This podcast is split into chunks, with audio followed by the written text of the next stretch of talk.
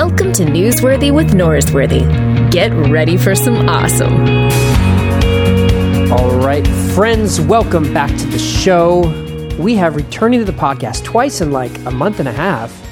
Dr. AJ Levine. I'm delighted to, to be show. back with you. This is so much more fun than grading papers. Yeah. Well, I mean, compared to grading papers, talking to me is. Oh, no, I get like to talk about stuff I really like to talk about. I got to talk about um, Old Testament prophecies in the New. Today I get to talk about Christmas. What's not to like? Yeah.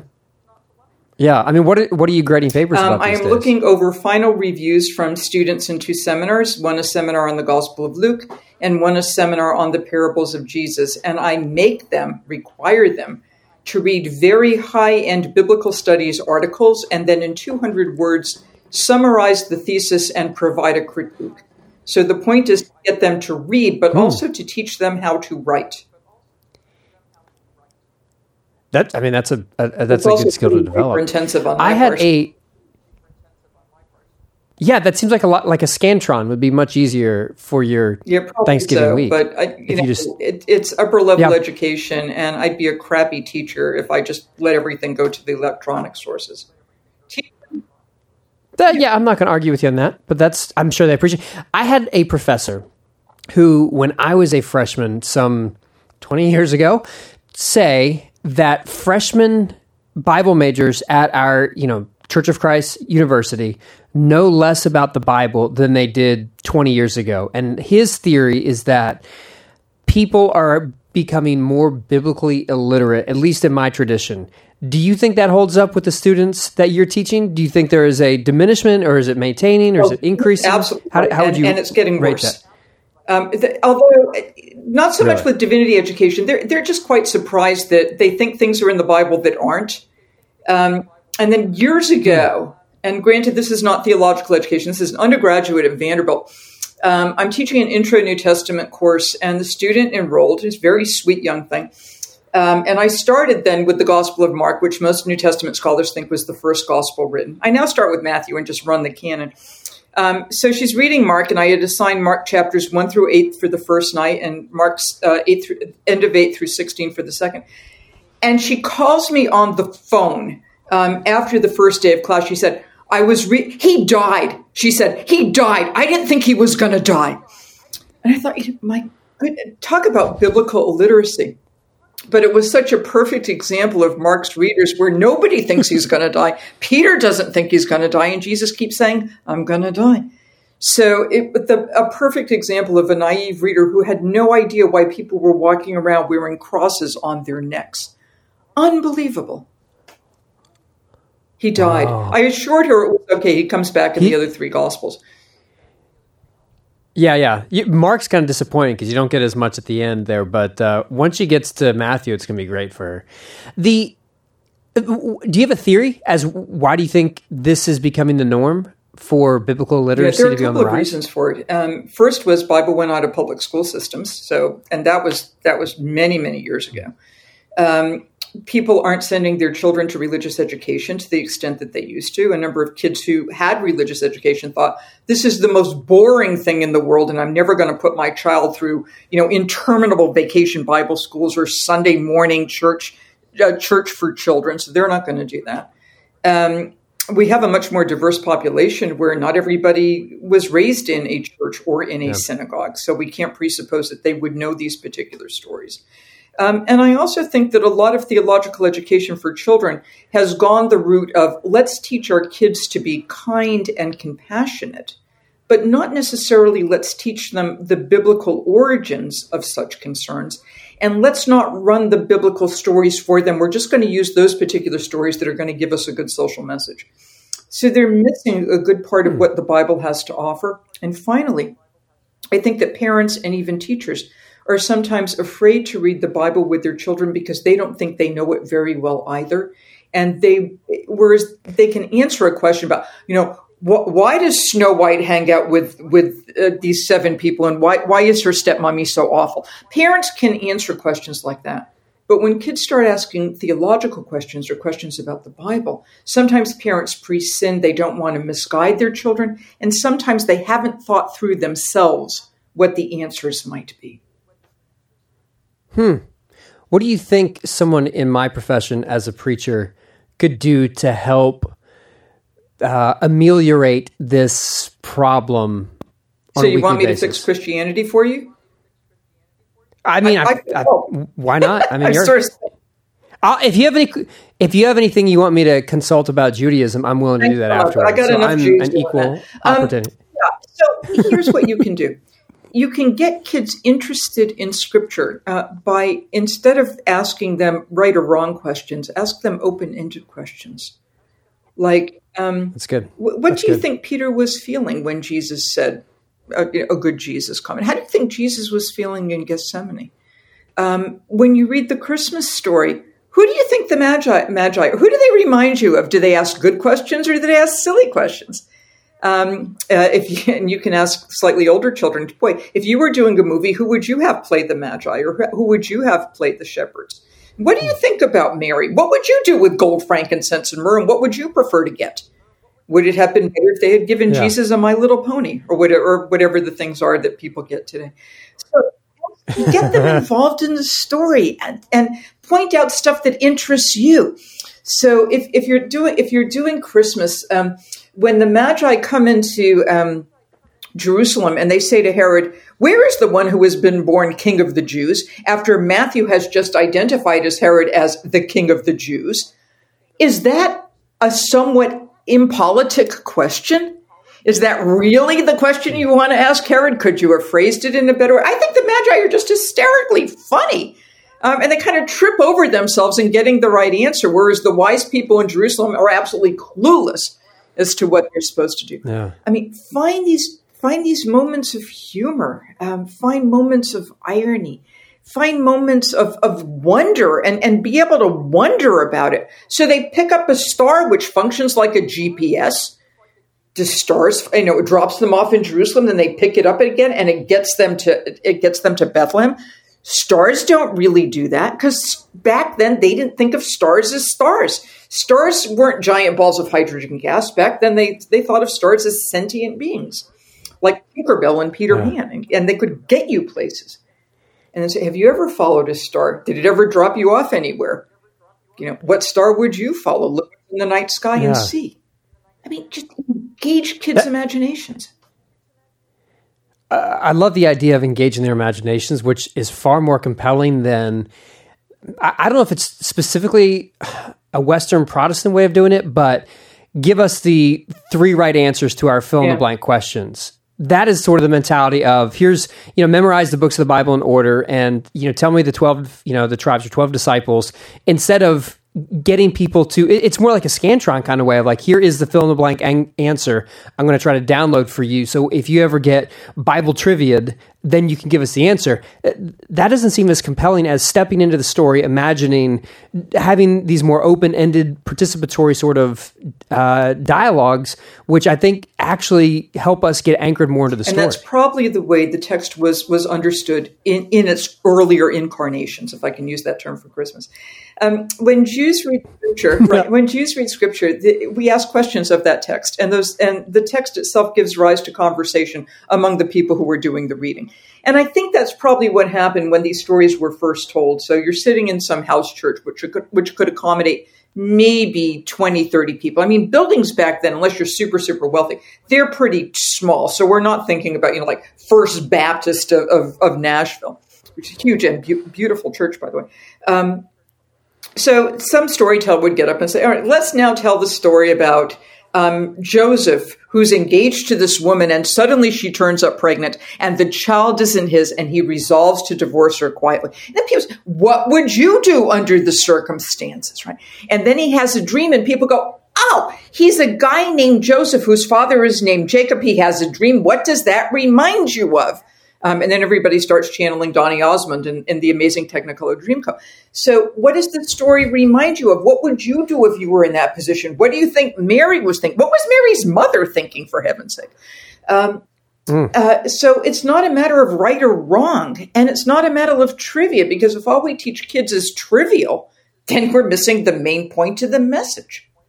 So, get involved in the story and enter it in a variety of different perspectives What would children think about this? What would um, newlyweds think about this? What would older people think about this?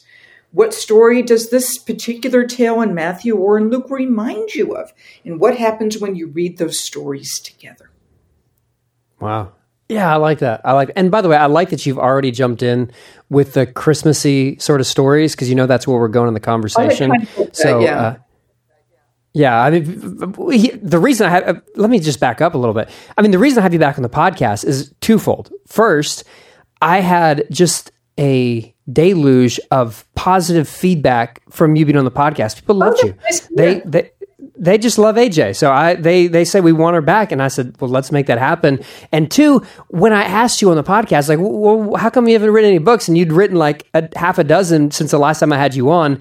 I was embarrassed that somehow I didn't keep up with all your publication schedules, and so lo and behold, after the podcast, we're talking about the books that you'd written. I went out, got your Advent book, which is entitled Light of the World, which came out is 2019, right? So a year ago. And uh, I was reading it, just you know, getting ready for uh, Advent and my own sermon writing. And so I shoot you an email, hey, I really like this. I'm going to steal a bunch. And you say, make sure I steal ethically or whatever. To which I say, I always do that most of the time.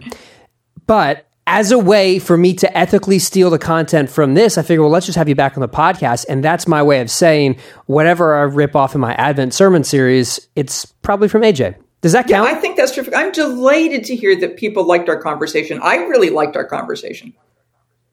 well, I like the way that you said our conversation. They when they talked to me, they didn't say, I like what you said, Luke. They said specifically, I like AJ. So thank you for including me in that. That's very generous. You of already know they like you, otherwise they wouldn't be bothering to tune in. I don't know. There's a lot of hate listening that happens these days. But nevertheless, they're listening and they hear you. And the book, Light of the World, you talk about how, as, by the way, if people haven't figured out and they forgot from the last time, uh, as a Jewish woman, you grew up with a love for Christmas. Oh, which well, is kind like, Christmas. I thought the reason all those Christians put up lights was to, to make Jews happy. Look, they're doing it's like parents might have told. Look, they're doing that for you, right? We don't have to do that. Other people do. So I'm just driving around with my parents, going, "Look at these beautiful lights. This is wonderful." People would come to our house and sing stories about round virgins. I mean, it, you know, what's not to like? so early on in Massachusetts, you're growing up, you have this love for Christmas. Yes. Uh, when uh, so you go off uh, you study at duke which we discover, discussed last time uh, where in the process did you start to pick up the story and start to become captivated not just by the lights and the kind of the uh, the, pomp and circumstance of the way an american christmas looks but the actual heart of the story I, I don't think it took me till graduate school, and I don't think it took me to my undergraduate years at Smith College either. I had always liked it. Um, so I, oh okay I grew up in a neighborhood that was, um, you know, like in, almost entirely Roman Catholic, except for our family and one or two others. Um, so my introduction to Christianity is Portuguese Roman Catholicism, and, and that was great. And it was like Our Lady of Fatima. So I'm already into Mary because I'm into Our Lady of Fatima because everybody else was. Um, I'm into those so it's a portuguese community Yeah, Portuguese that community.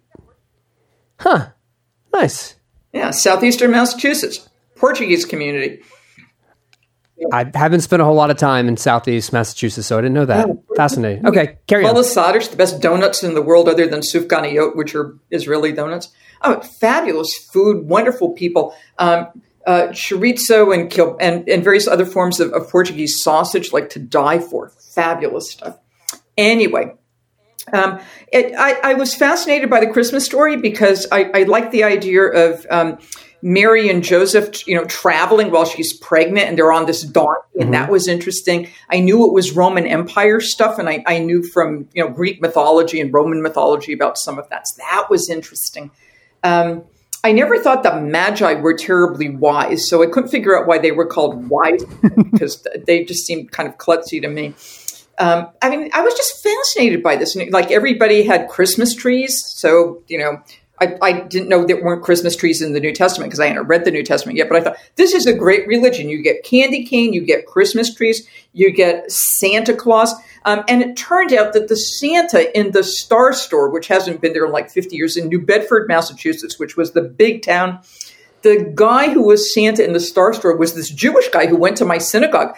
So I would go sit on his lap and we would talk about what happened in synagogue. So, I mean, Santa was friendly too. Santa was Jewish and everybody else was Jewish. So, you know, it was, it was like my story. So you're in it. I love So it. the lights, the candy, the tree, you're there, you're excited about it. You have this line where you talk about the Christmas stories, uh, the thing about Mary, how she remembered, she stored these things up. Yeah. And then you say uh, some of these stories develop like uh, an old photograph where it takes some time for it to develop. And as you said, I thought, oh my goodness, that's right. Because when it comes to Christmas, we have two chapters in Matthew, two in Luke, and then we have, you know, the, the cosmic telling in John, which doesn't really give us details as much as it's like this big cosmic, you know, beautiful poetry, but it's it's functionally the Bible gives us four chapters. Right. Yet these are stories that I'm not saying they get an undue amount of time, but they get substantially more time than most other small sections of the New Testament. Is that fair to say? That's correct. That and the passion narrative during Holy Week. But uh, But it seems like the passion narrative, like that, kind of it it warrants all the attention. Whereas it seems like the Christmas stuff, for a small amount, that you know Paul doesn't ever write about Christmas. You don't have any other you know epistles in which they're referencing it. Whereas the passion, like that's everyone's talking about it. But the Christmas story, like there's not a whole lot in the Bible about it, right? there's very, very little. The birth of Jesus is, for the Bible as a whole, not terribly important, or at least the details of the birth. And you're right, we, we tend to read from the Gospel of John back into the Synoptics. So the important thing is that in the beginning was the Word, and the Word was with God, and the Word was God, and the Word became flesh and dwelt among us. That's what's really important. And the rest of it kind of is, is, is enhancing or embellishment, but it's not the, the major focus. But for kids saying in the beginning was the word, their first question is what word? Right. Um, so that does, it doesn't really hold them. Stories hold, philosophical statements tend not to hold, and poetry doesn't hold kids like it might hold an adult who can who can work on every single word and why it's important. Hmm. Kids want the picture. Yeah, no, no, that that makes sense. You, you just used the word embellishment, and that reminded me. You talk in your book about how you want to write this for for two camps of people. I guess there's a lot of camps of people who are going to connect to it, but specifically talk about how some people who who see the um, claims for historicity, which are difficult to actually back them up, and they check out. And then there's others who said, no, this is literal, and I read it literally. So you have like these two camps, and you're trying to write to both of them. It seems like that's almost impossible. Tell me how uh, you think we can do both of those things. Yes, yet I somehow seem to have succeeded. Um, uh, well, you begin with sympathy for both groups instead of saying um, you're you're stupid or you're atheistic or you're you're just you know not a very good reader because it doesn't help to insult the people you're speaking with. Um, both the people who who toss the to use more Christmas imagery, the baby out with the bathwater. um, it's you know there's no such thing as a virginal conception, and the stories didn't happen, and Matthew and Luke are inconsistent, so therefore they're both wrong. Um, and and you just ch- you check the whole thing out, and you you go become a social justice warrior. But Christmas doesn't mean anything to you anymore. Um, to recover the mystery that, that that those people might have had when they were children, and Jesus went out and when Santa went out um, and to say what, what is you don't have to take the story literally in order for the story to have an enormous amount of meaning with its various intertexts its allusion to political developments um, its connections to the scriptures of israel what the church would call the old testament um, so you can read the story as if you would read a parable there doesn't have to be a real prodigal son or a real good samaritan for those stories to hold enormous meaning and for the people who say it's all literal and Matthew and Luke are recording exactly what happened, even though the texts don't match up, to say, okay, if you want to believe everything the texts say, that's fine. But why why are they using this word rather than that word?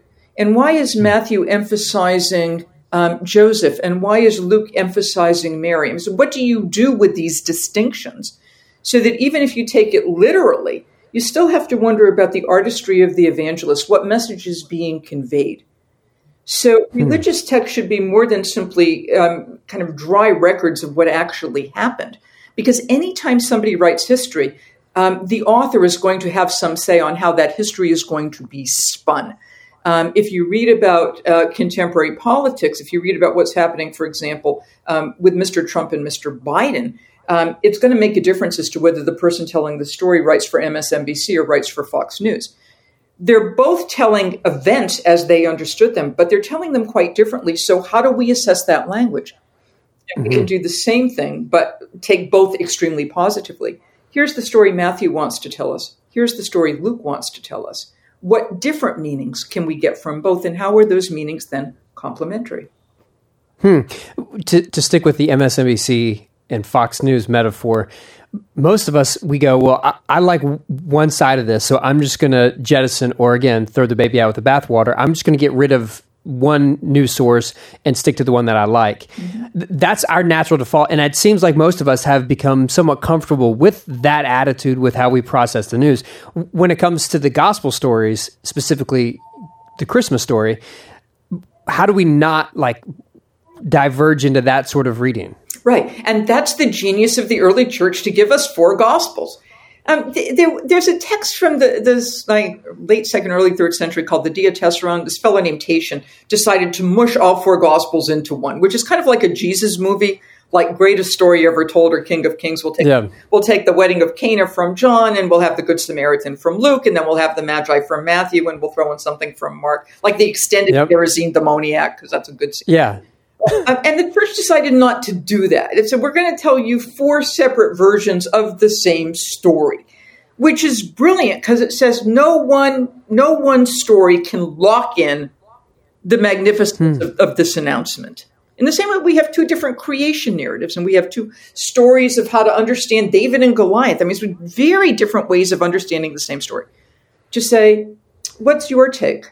And once you think you've got a lock on that truth, there are three other gospels to give you permutations of it. So everything mm-hmm. you have will always be partial. And that's good news to us because it keeps us humble, right? Um, and there's always something new to learn, which is good news for us because it keeps us from getting bored. Um, and there'll always be a different text that will speak to us at a different time. So if we're depressed, this text is going to be more helpful than that text. If we want something to celebrate, you know, uh, First Corinthians 13 is better than Job. Um, you know, we, we have we have options, and I think that's wonderful. For some people, uh, Mark is the greatest gospel ever because Mark keeps us in tension. I mean, the, the original manuscripts of Mark ending with scared women fleeing an empty tomb, but you know the story got told because that's why we have the New Testament. So it says to you, the reader, how do you fill in? How do you overcome your fear and take the next step and that's that's extraordinary yeah. or you have that odd material at the end of John cha- John chapter 21 the appendix about what happened to the beloved disciple who doesn't even show up in the synoptic gospels or Luke gives you the road to Emmaus which which gives you Jesus in disguise which is great because that's a, that's a Greek mythological motif or God's very Dionysus, yeah. So that's great. Um, um, and then you've got in Matthew the appearance to the women. How cool is that, right? And they become the missionaries. Um, and then you have the Great Commission at the end, where there are a bunch of guys standing on this hilltop in Galilee, and and Jesus and Matthew says, and Jesus appeared to them, and some doubted. How fabulous is that? Like they see the resurrected Christ, and some of them are going, "I'm not sure. Literally, I can believe my eyes, but I'm going to take this leap of faith and go with it anyway." Mm which means that if you're Christian and you have a doubt about something, that doesn't make you a bad person. It makes you a potential disciple. They're mm, all fabulous, cool. but they're all different stories. Yeah.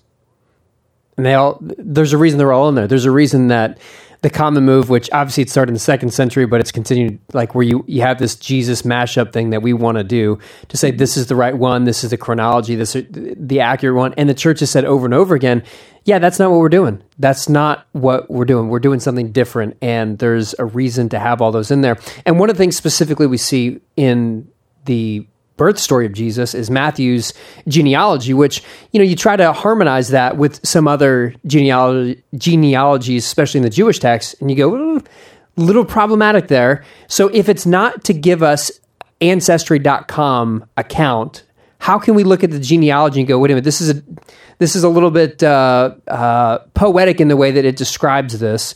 How, how do I understand that? Sure. Well, it's not a matter of comparing it with Jewish accounts because we don't have the Davidic household genealogy from um, uh, the the end of the Babylonian exile all the way up to the time of Jesus.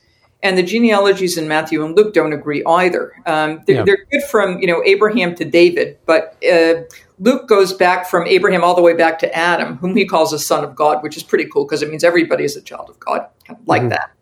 Um, Matthew goes through um, David's son, King Solomon, and we all know Solomon, like Solomon and the Queen of Sheba. And Matthew runs the royal line. Um, and Luke goes through another son of David's named Nathan and goes not through the royal line, but it's still a Davidic line. So that even the names of Joseph's father differ between Matthew and Luke. And for all those people who say, that, you know, Luke is giving the nicknames, oh, come on. Um, it, it, they're just giving different versions of the same story. People back then also padded their genealogies.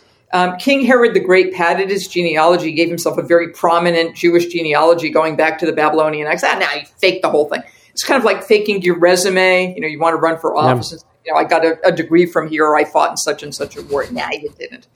Um, so people did that back then. But the idea was, and everybody knew this, um, that you are to some extent judged who you are by who your people are. Or as they sometimes say, you know, tell, tell me who your people are. Who's your father, right? Um, what kind of family do you come from?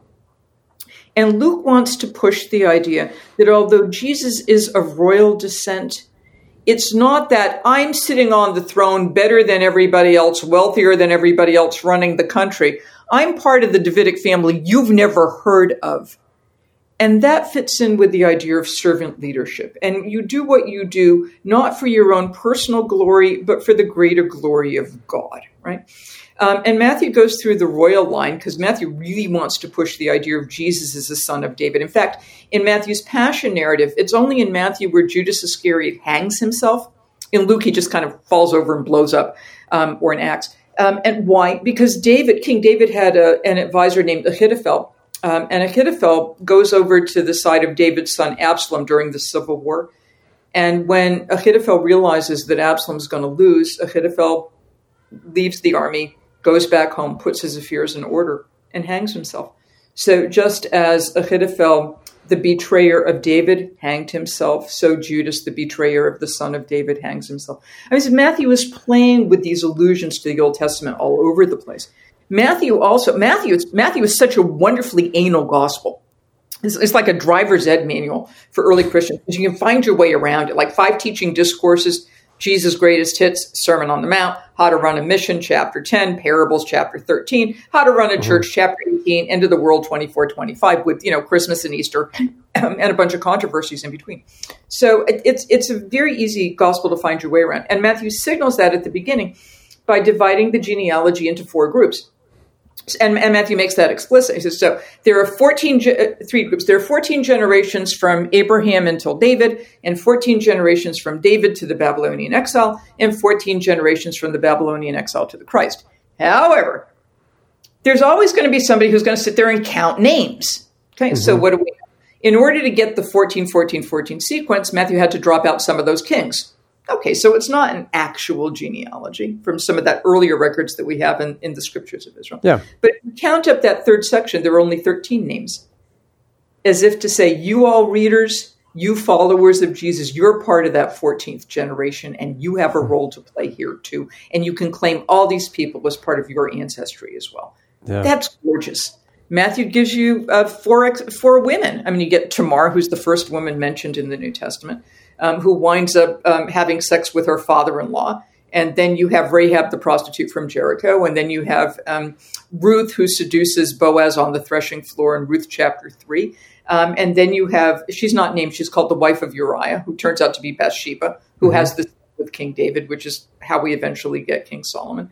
Um, so that when we get down to Joseph, who's engaged to this virgin who turns up pregnant, we're like, okay, we've seen something like that before, something that looks like it's sexually suspect, but it isn't at all. So don't you be judging about what's sexually suspect or not. You just go in for the story and you do what you're supposed hmm. to do. Because you it's have these, yeah, you have these four scandalous women who uh, who set the tone for what's that? Yeah, that's fascinating. I, I love that. I I wish I would have. Con- scandalous. I think the men with whom they're paired are scandalous. Oh, that's a better take. Yeah, thank you for saying it that way. That's definitely uh, there are four scandalous stories involving women. Yeah, it would be hard to say that Bathsheba is the perpetrator of anything scandalous. Yeah, definitely. Well, we actually with Bathsheba, you don't know. What you just? I was just taking your side, and all of a sudden you're saying I'm wrong again. You just, the exception here. Hold on, you. Th- know, when David sees her, does she see him? Right? He's walking on his rooftop every day, like four o'clock. He's got a martini with one of those good Middle Eastern olives, and, and you know, and the the army's out fighting, and he's just strolling on the king's palace, and he sees her hap- happily taking a bath late in the afternoon, which is not really a good time to do this because there's a cool breeze blowing. She knows he's there, so I don't know whether really summons messengers to call her whether she's thinking, oh, he's got news from my husband's out in the front. Maybe he has news. Maybe something's happened to my husband, or maybe my husband has done an amazing act of bravery and is going to be rewarded. Or is she thinking, got him, got him to notice me? You don't know. And that's one of the geniuses of that story. Bath, huh. Bathsheba may be a survivor. Bathsheba may be a conniver. It depends upon how you want to read her. Okay, I'm I'm a little befuddled here. So but the, the other three are fine. Tamar's perfectly righteous. Rahab is perfectly righteous. Ruth is Ruth. to die for. She's so righteous. Yeah, she's she's good people. So Bathsheba. So you don't take the.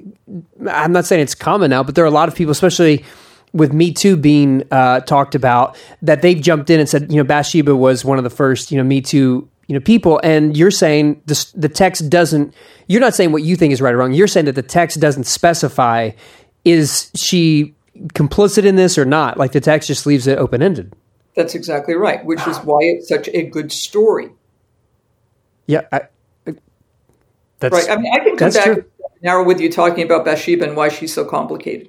Okay. Um, but you can read her as the most Machiavellian woman in the text, or you can read her as a, a, a victim um, who overcomes truly horrendous circumstances to become queen of Israel and arrange to get her son on the throne. I mean, there is a like a Game of Thronesy component to the read that you take on it. That she takes, she's a middle of the pack.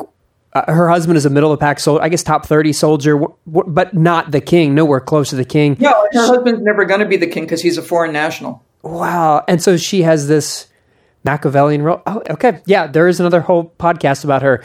Um, well, this, one thing just to say about that, because um, I'm interested in, in military figures. Um, uh, there's an army base not too far from Nashville in, in Clarksville. Um, and a number of my students have been ROTC or hmm. they're they've they've been deployed and now they're they're doing work and now we have this huge chaplains program for our military chaplains. Uh, Bathsheba is part of the military family. Her husband's in the military. Her father's in the military, and she knows how the military functions and she knows what it's like to be in effect an army wife when huh. things were not when women were not joining the army, right? Yeah, yeah. And what do you do if you're the one at home, and and how do you rise up the ranks? So it's yet another way of trying to understand Bathsheba is through sort of how, how the military in antiquity worked. Wow. And we tend we tend to think about ancient soldiers, but we don't tend to think about ancient soldiers' wives mm. or children. Yeah, definitely don't think about that. And, but here's a great example of what you said from the very beginning imagine the story imagine the different angles of it. For me i like there's a great example. Like i had just said here's what happened in the story. Cut and dry. You know bathsheba's the victim. She has no say in this. He's the king. He can do what he wants. And you go the text doesn't really say that. It's bigger than what i had confined her to be. And the story is far more layered now. I like right. I, I like a simplistic here it is. But if it literally could be either side of the story like she's the victim or she's complicit it, it does make it a far more compelling story. Right. And both are worth raising up and discussing. So she is the victim, she becomes Me Too. And the importance of that is it happens not to them over there, it happens in our own household. It happens with figures that we would ordinarily admire. And then we can wonder about is, is this forgivable? Um, uh, can we understand later that there might be love there? Because that's not clear. Yeah. Uh, on the other hand, we can give her complete agency. Wow. Okay, so here I'm going to spitball here. What do you think a worship service would look like if you tried to preach both? Now, you know, I'm an, a Protestant evangelical, so I get to preach for 30 minutes. You know how that works. Yeah. Unlike, you know, my poor Episcopalians who only get like 12 minutes, which is a real shame. But I could do two Episcopal. What? Some Catholics get six. Ooh, that's rough and you have to wear the collar. I mean, there's a lot that they've sacrificed. Oh, the so very stylish. I like that. Mm, I like mm. It's it's. I mean, it's it chokes. Anyway, to each their own. But if if there's a way that we could tell both of the stories that we just talked about, one side victim, one side complicit, and like tell them both in the service and go, this is what scripture invites us into the complexity of life that there's angles and, and stories that are going that we don't fully understand. And somehow in the midst of this this is what it, what we're we're called to live in the middle. I don't know there's something there which uh, i think is far more compelling than just here's one answer for the story. I think it fits in with Jesus saying, "Don't judge," you know, because you get judged by the me- measure with which you judge. oh. Um, So you want to put blame immediately on person A or person. I want to blame Bathsheba entirely. I want to blame David entirely. that's when you don't have all the evidence, and the text calls you up short. Okay, I, that's legitimately the sermon I will preach at some point in the next three years. Don't judge, and then you tell the story both ways, and all of a sudden you see the wisdom of Jesus coming through. Oh, that's great. And this is me officially quoting you and saying that I got this whole idea from you. So now we're good, right? Does that count? Yeah, it depends upon how well you pull off the sermon. it, it, it sounded pretty good. If it's bad, do you want me to source you or not? Um, depends upon whether people like it or not. Okay, I'll just wait at the end. If it turns out bad, then I'll source. If not, I, I want your listeners to like me. I'm, I'm a Jew intruding into their territory, and you know, I, I know you're supposed to love the stranger and all that, but I want I genuinely want you to like me.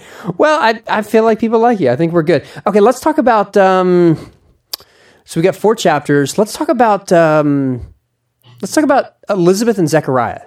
Love Elizabeth and Zechariah. Okay, They're so- the perfect way of starting a story. Um, what the gospel writers do, and this is what uh, writers have always done, is, is writers very rarely have an original idea. Um, the same thing with composers. There's every, everybody rips off Beethoven, right? Um, so, That's painfully accurate as someone who's written a couple books. Yeah, that's yeah, well, I mean, I, I'm there too, right? So you, you, you draw on other people, and then they spark your imagination, but That's there's so always true.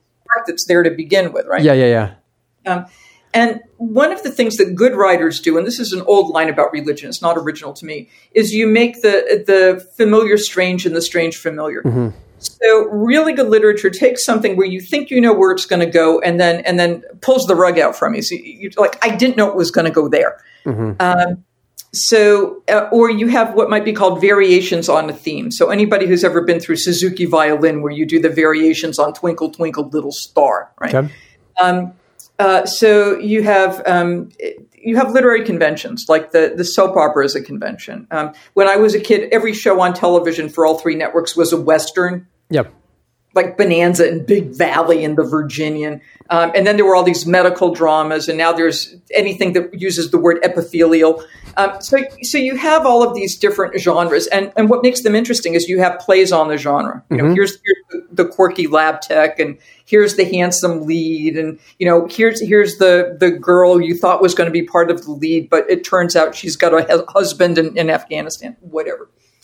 So, Zachariah and Elizabeth, as soon as you know you have an elderly righteous Jewish couple who don't have kids, you know the plot line.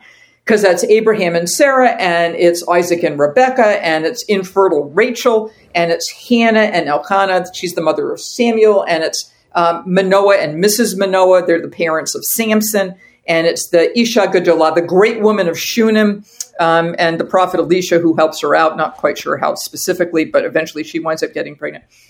Um, so you're waiting for the variation on the theme. Okay. And then you have the fun part of um, Zachariah is in the temple and he's praying, and you don't know what he's praying for, but you can imagine, you know, Elizabeth is getting on in years, and Yeah. you know, Zachariah is no spring chicken. Um, and this angel appears, right? And then, and the angel tells him that, you know, he's going to have a kid. And Zachariah's like, well, you know, I'm old and my wife is getting on in years. And the angel gets huffy. So now we've got a pissed angel, which is kind of funny in a weird way because you really don't want to annoy angels. He's like, I'm Gabriel. I stand before the throne. Who are you to question me? And because of this, you'll be struck mute.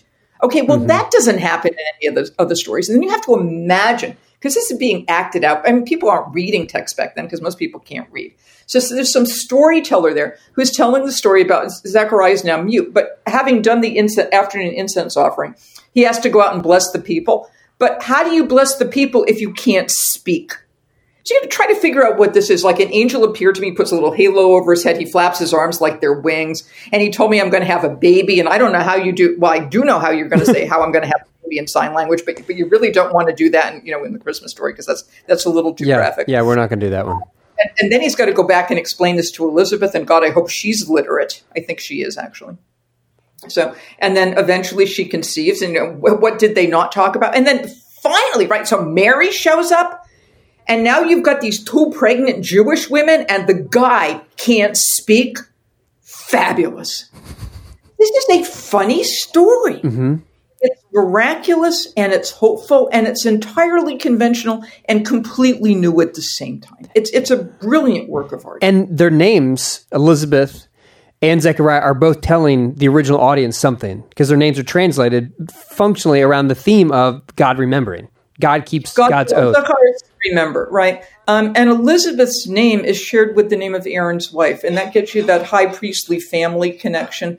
So you have Jesus, who's going to be in the royal line, um, the line of King David, but you have John the Baptist, who's going to be in the priestly line, and this is the line of Aaron. So you have um, the priest and the royalty coming together, and both of them function also as prophets.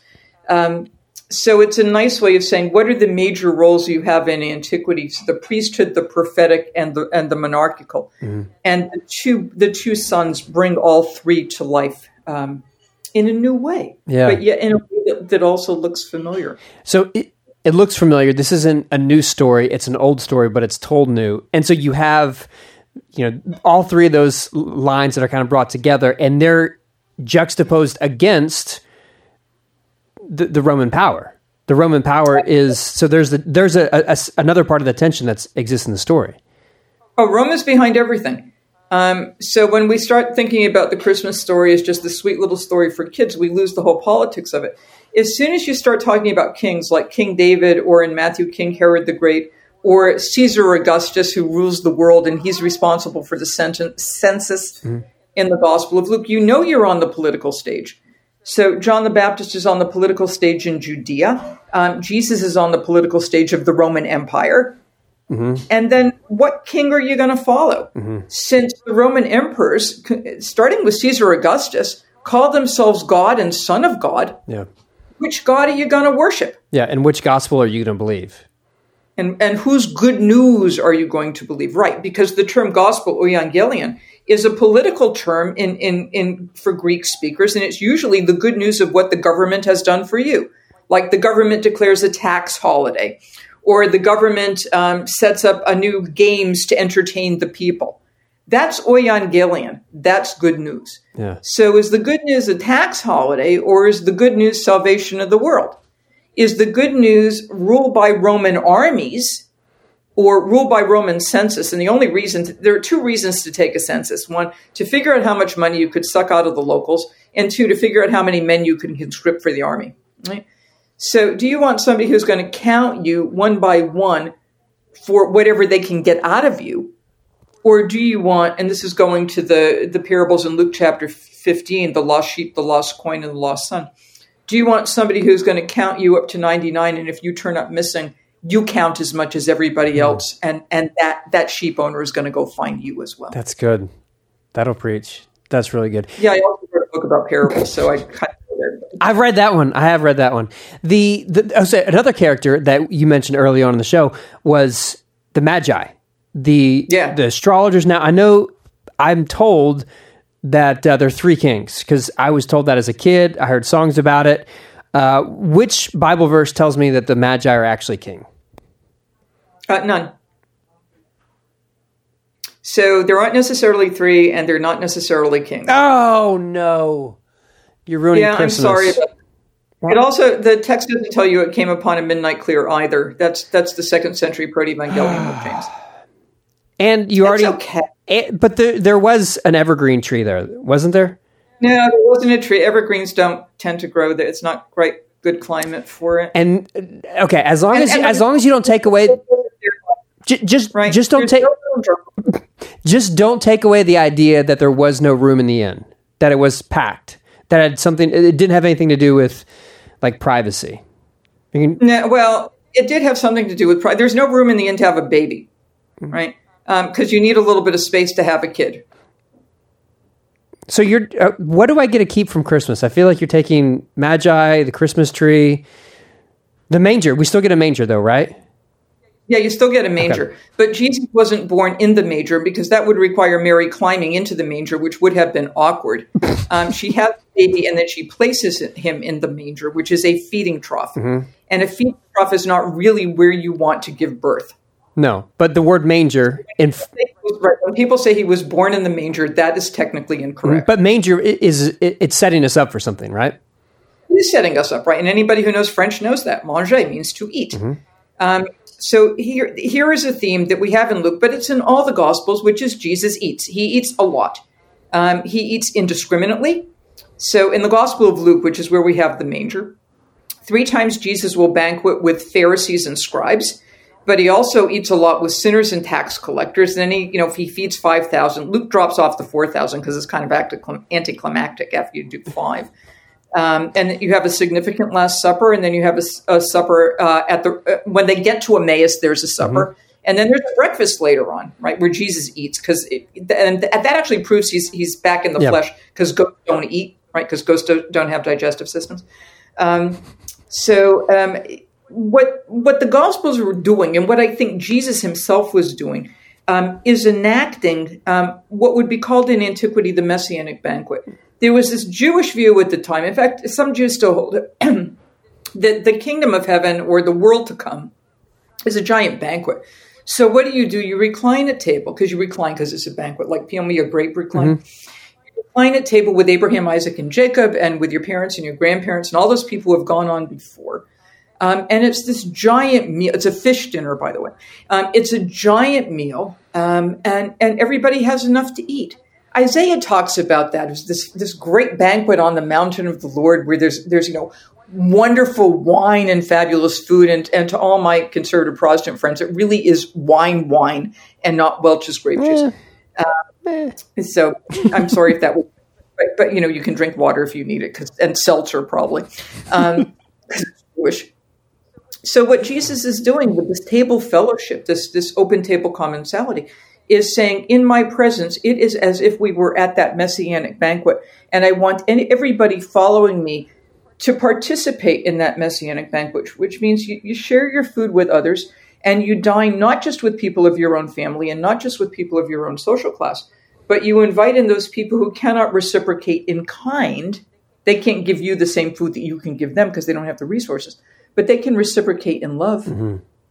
and they can reciprocate in quality, if not in quantity. Yeah. And you have warnings like the parable of the rich man and Lazarus, also in Luke, um, where Lazarus is engaging in conspicuous consumption. He's feasting, and, and the poor man, um, rich man, is uh, just chowing down. And the poor man would have just wanted a crumb that fell off of his table. Mm-hmm. Right?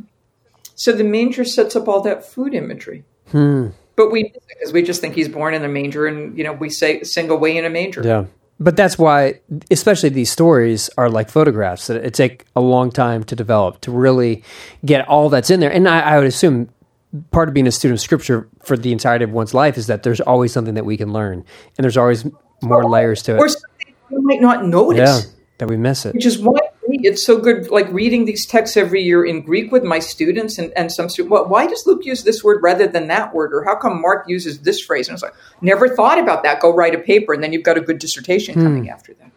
Because always new things pop up. And I think anybody has that. If you have a favorite book, oh, I forgot that part. Hmm. Or this, this part now speaks to me in a way that it hadn't before. Yeah.